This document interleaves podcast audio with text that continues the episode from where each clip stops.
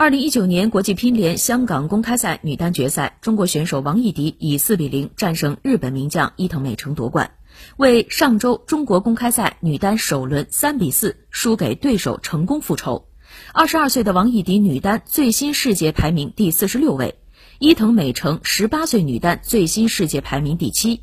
比赛中，邓亚萍在解说过程中金句不断，点评王艺迪就这么打她。在之前结束的女双决赛中，中国队陈可、木子以三比一击败韩国组合田志希、刘恩宠夺冠。男双决赛，梁靖昆、林高远三比一胜韩国组合张宇臻、林中勋夺冠。